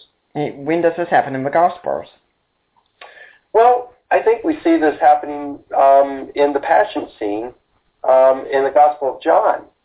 When we read the Passion scene in the Synoptics, in Matthew, Mark, and Luke, we see a Jesus who's quite distraught over what's to take place. Um, you know, he's in the garden and he's praying, Abba, Father, if it's if it's possible, let this cup pass from me, not as I will, but as you will. But it, let this cup pass from me. I want out of this, if if at all possible. Mm-hmm. Um, when he's on the cross, my God, my God, why have you forsaken me? Um, now, what's interesting is when we come to the Gospel of John, we don't really find a Jesus struggling in the garden. You find one statement about Jesus' struggle, but it just doesn't epitomize the Jesus we see.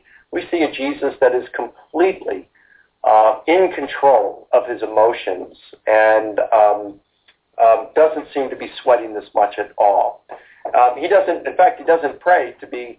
He, he, he says uh, instead of saying, "God, if it's if if it's possible, please uh, deliver me from this hour, let this cup pass from me."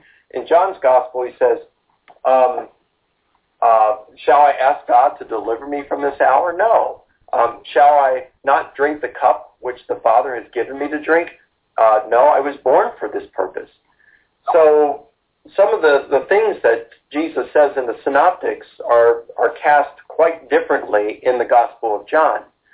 Now, so we get this different picture of Jesus in the garden in John's Gospel. And then on the cross, um, there's no cry out, you know, why have you forsaken me? This would have been kind of embarrassing um, because in the Jewish martyrdom literature that predates and even comes after uh, Jesus, you find the Jewish martyrs like in Second Maccabees chapter seven or Second Maccabees fourteen, or some of these other Jewish the other Jewish literature. Um, you'll, you'll find them saying, "God, I have not forsaken your law," and um, you know, I could have uh, foregone this torture and this brutal death by forsaking your law, but I have not done that. Uh, so you have Jesus saying, "Why have you, God, forsaken me?" Uh, that's completely different you've got these guys um, in in the Jewish martyrdom literature, you know, like the Second Maccabee seven with the seven Jewish brothers saying, "Go ahead, you know, uh, you can peel the skin off my head, you can cut out my tongue, you can cut off my hands and feet, and things like this. You can do it. Go ahead and do it. I don't care because I'm getting these back in the resurrection." It's like, uh, um, you know, racks and racks and stones may break my bones, but resurrection awaits me is what the Jewish martyrs are saying. But, you know, Jesus, uh, God let this cup pass from me if at all possible. Mm-hmm. In the Synoptics, again, this is all kind of brushed out of the Gospel of John. Why? John is simplifying his portrait of Jesus because his portrait of Jesus is Jesus is the divine Son of God. He's God himself, mm-hmm. God with us. Now, the Synoptics, I do believe, portray the same kind of portrait, but John, as I mentioned earlier in your program, does so with a clarity that is far greater than what we find in the synoptics. Yeah, I so think I think that's what he's doing in simplifying the account here. I think an example of this from the Old Testament also is that when we look in the King's books in the Old Testament, we find the mistake that Solomon had, where he had 700 wives and 300 concubines. But when you get to Chronicles, for some reason the Chronicles just decides to leave that detailed out. Well, that could be certainly be a, a case of simplification. Hmm. And I also think of another kind of detail where it, the modern example I think about this is if I had Jehovah's Witnesses come to my door after we're done here and I start having a conversation with them, I'm going to be willing to call you sometime soon afterwards and say, hey, here's how the conversation went and we'll have a good back and forth about it.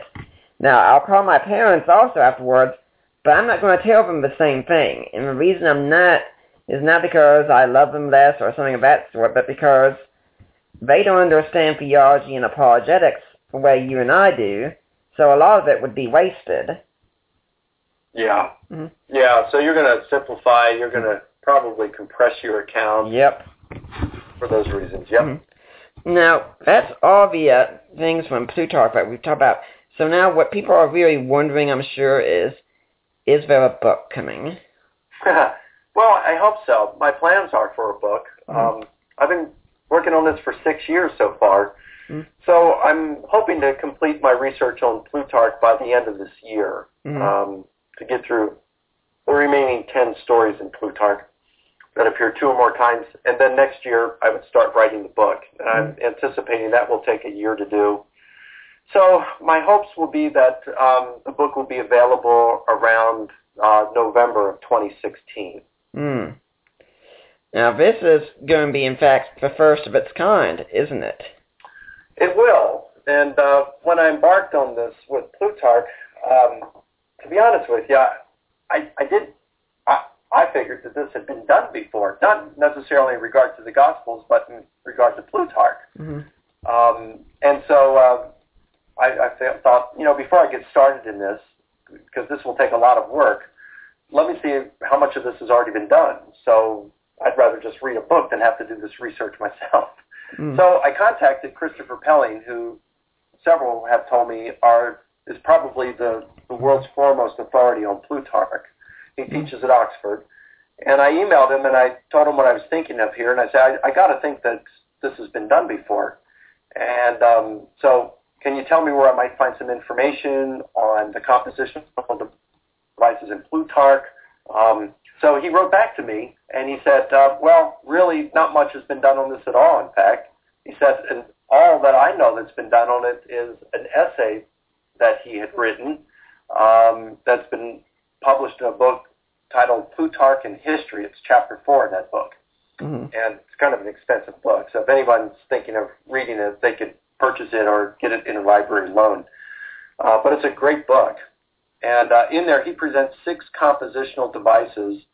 But he, he does it a little bit differently than I do um, because, you know, he's a classicist. And so he compares Plutarch's rendition of the story with not only with how Plutarch renders it elsewhere, but also how it's rendered by Suetonius and Tacitus and Cassius Dio, people like that. So he's comparing Plutarch with other ancient historians as well. And I think that's completely legitimate. And that was my original intent to do something like that too.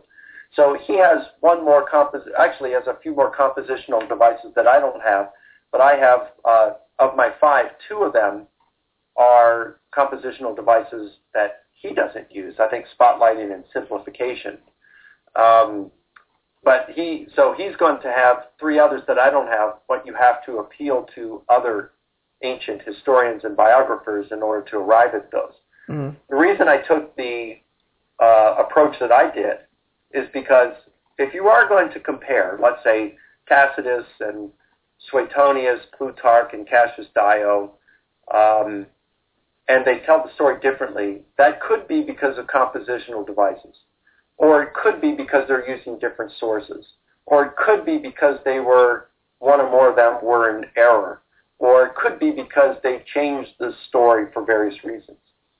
Um, when I'm comparing with Plutarch with Plutarch and identifying patterns of the differences, that's going to be a, a, more secure way of identifying the compositional devices because it's the same author reporting the same story, pretty much using the same source material. Mm. Um, so I'm not saying that Pelling's method's wrong. It, I think it's a great method. It would take a whole lot more work. The findings aren't going to be quite as secure as just simply comparing Plutarch with Plutarch. And you got to limit your research project somewhere, and this is already quite involved. So that's how I've limited it. Mm-hmm. So yeah, this has not been done on a comprehensive basis before, like I'm doing it now. Mm-hmm. And it certainly hasn't been done at all in terms of relating it to the gospel. So this really is groundbreaking stuff, both for the classics as well as New Testament studies. And you were talking about how expensive Christopher Pelling's book is. This is one of the advantages of a Kindle, because I did just look, cause I was talking with someone yesterday who said that it doesn't cost as much on Kindle, and if you want to get Christopher Pelling's book on Kindle, it's 1975. Plutarch in History? Yes. Whoa. Well, I think I paid 60 some dollars for my copy. So, um, yeah, that's great. You know, just think if you'd had a Kindle, you could have saved yourself 40 bucks. You bet. Mhm. Well, I am going to start using that because it just makes sense. Um, so yeah, this is uh, this is fun stuff. It is groundbreaking. I, I think we're just seeing some really neat things. Um, this study in Plutarch has uh, yielded a lot of fruit that um, makes it. I, I think that we're going to be able to understand the Gospels better as a result. And it's interesting that despite what many of your critics have been saying, one of the reasons that you're doing this is in fact to answer the charge that there are contradictions in the Gospels and say, no, these are just things that are misunderstood in the Gospels. Yeah, that was my original intent, uh, was to understand the differences or, or to refute contradictions. You know, right now it, it's more of just um, understanding the Gospels better. Mm-hmm. Although I do think that this is going to have a significant impact in undermining objections to the historic reliability of the Gospels based on contradictions. I, I just don't think that that is a legitimate response any longer. But I do think that this helps us as we come to the Gospels. Let me just share one thing. It, it's uh, this thing about ancient biography and what it can shed light on. Um, you'll find people like Bart Ehrman and others who will say, yeah, John, the Gospel of John talks about Jesus as being God, but you just don't find that in the Synoptics. Well, one day I was just thinking about the, the Gospel of Mark, and I was reading through it several times, and um, it just kind of clicked with me and said, whoa, wait a minute. You know, Plutarch did say the objective of ancient biography was to illuminate the character of the person. Mm-hmm. So think about this in Mark, and I take Mark as the earliest gospel to be written, as do most scholars. So the very first verse it talks about, uh, the very first verse is chapter 1 of Mark says, you know, this is in fulfillment of, I think, the prophet Isaiah, who said, the voice of one crying in the wilderness, prepare the way of the Lord, make straight path, the paths of our God. Mm-hmm. Preparing the way of the Lord, make straight the paths of our God. And then what does he go on to say in chapter 1? Who's the one preparing the way of the Lord? Who's the voice of one crying in the wilderness? It's John the Baptist. Mm-hmm. Who's he preparing the way for? Jesus. This mm-hmm. is the fulfillment of the prophecy. Well, the prophecy was to prepare the way of the Lord, make straight the paths of our God. And who is Jesus? Lord God. Mm-hmm. Um, chapter 2, Jesus heals a, a, paralytic and forgives him for his sins. And the Jewish leaders say, uh, hey, that's blasphemy. Who can forgive sins but God alone? Well, that's right. What's he saying? Jesus is God because he can forgive sins. Um, you've got Jesus' disciples picking grain on the Sabbath, and uh, the Jewish leaders object and say, um, hey, you know, wait a minute here. Um, you're breaking the, the Ten Commandments about remember the Sabbath day to keep it holy. And Jesus basically says, chill out, guys. I'm Lord of the Sabbath. what? You know, it's God who created the Ten Commandments, and you're claiming to be Lord of the Sabbath now? Mm-hmm. What's that saying about Jesus? Go a few chapters later.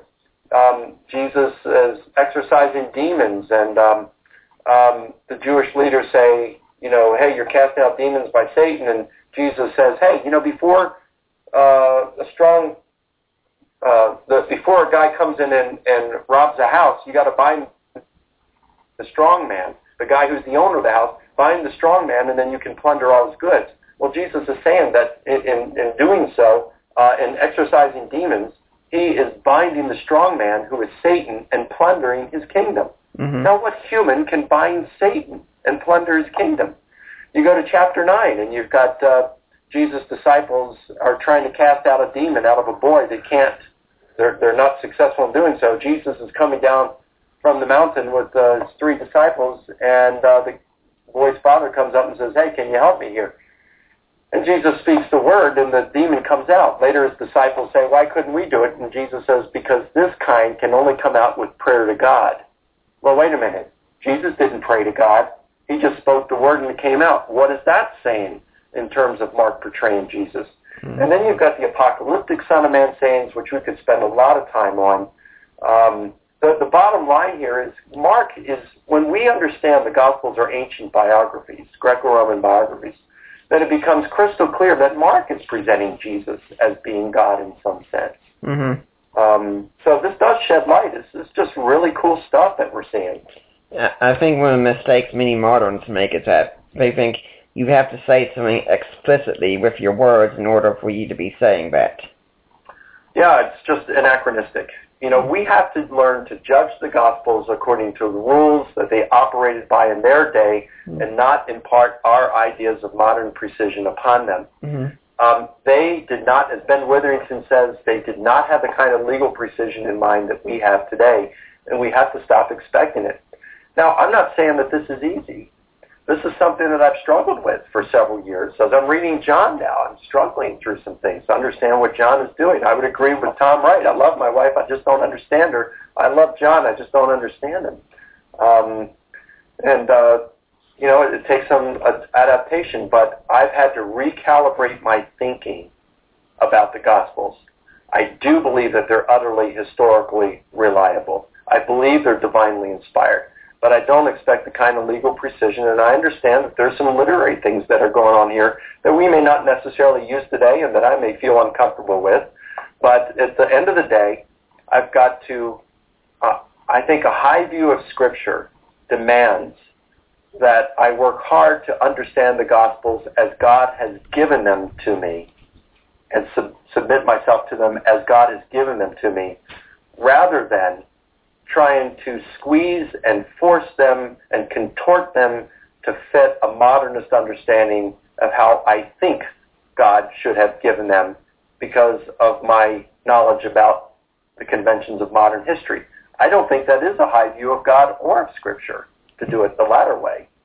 Well, like with less than five minutes left, we've already talked about this some, but if people want to find out more about you and your ministry and what you're doing, where do they need to go?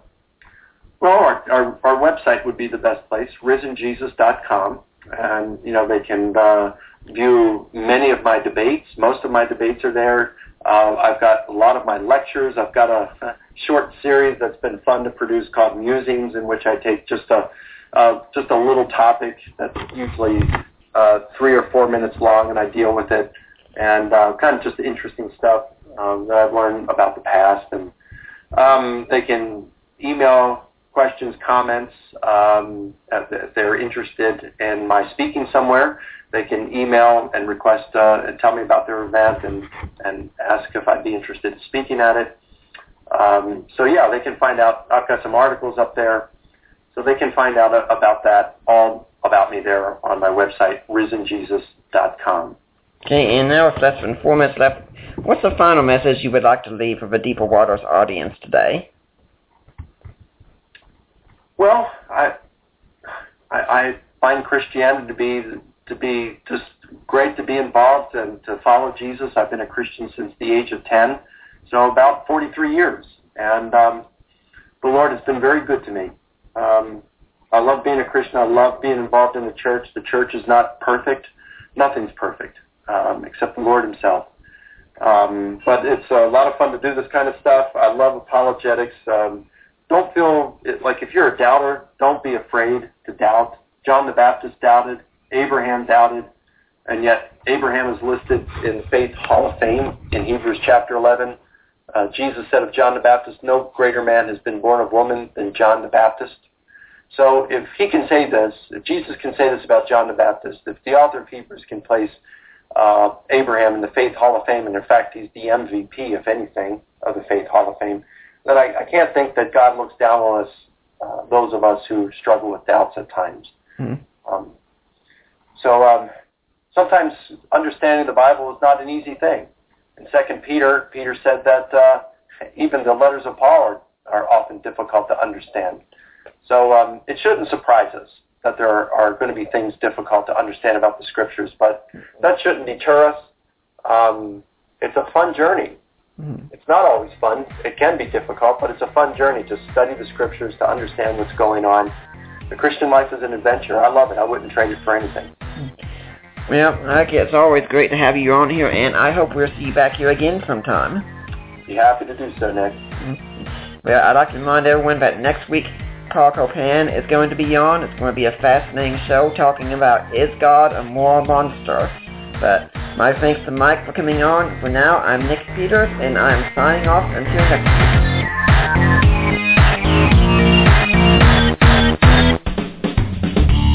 It's here, the official Rock Radio mobile app. Listen to your favorite rock radio programs on your iPhone, iPad, iPod, Kindle Fire, Android smartphones, and tablets. The best thing is, it's absolutely free. Download it now from the iTunes or Google Play App Store, or get a link at our website, CYIWorldwide.com. Rock Radio, Christian radio that doesn't suck. You're listening to Rock Radio.